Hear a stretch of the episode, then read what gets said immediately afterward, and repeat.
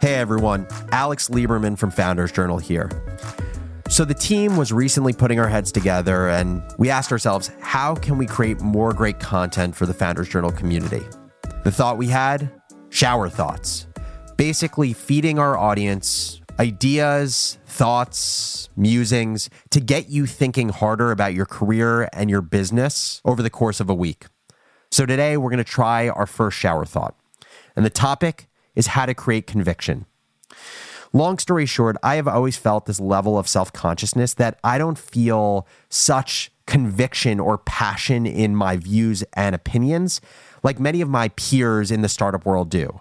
And I've always asked myself, is there something wrong with me? Is there something wrong that I don't feel so strongly about my views like so many other people? And so I went down this rabbit hole of figuring out how does one form conviction? How do you form opinions, but then feel so strongly about those opinions that you'd be willing to bet your whole career or a lot of money on them? And here was my learning.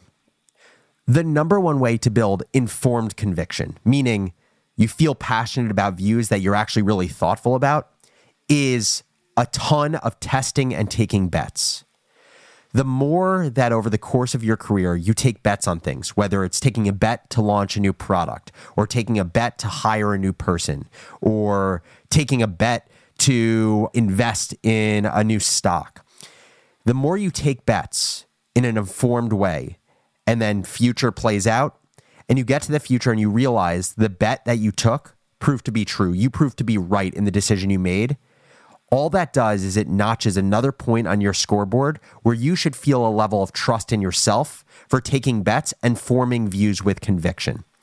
And so, as I reflect on this, what I'm realizing is that it's okay for me to not feel a ton of conviction in my views yet.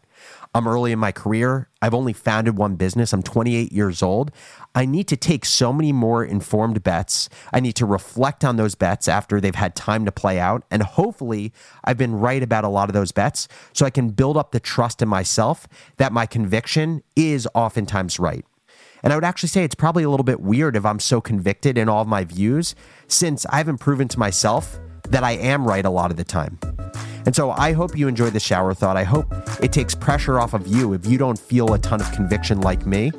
And if you enjoyed the shower thought, shoot me an email to alex at morningbrew.com or DM me on Twitter at Business Barista and let me know if you want me to do more of these. And maybe we'll just throw you some more Easter eggs like this in the Founders Journal feed. Thanks so much for listening, and I'll catch you next episode.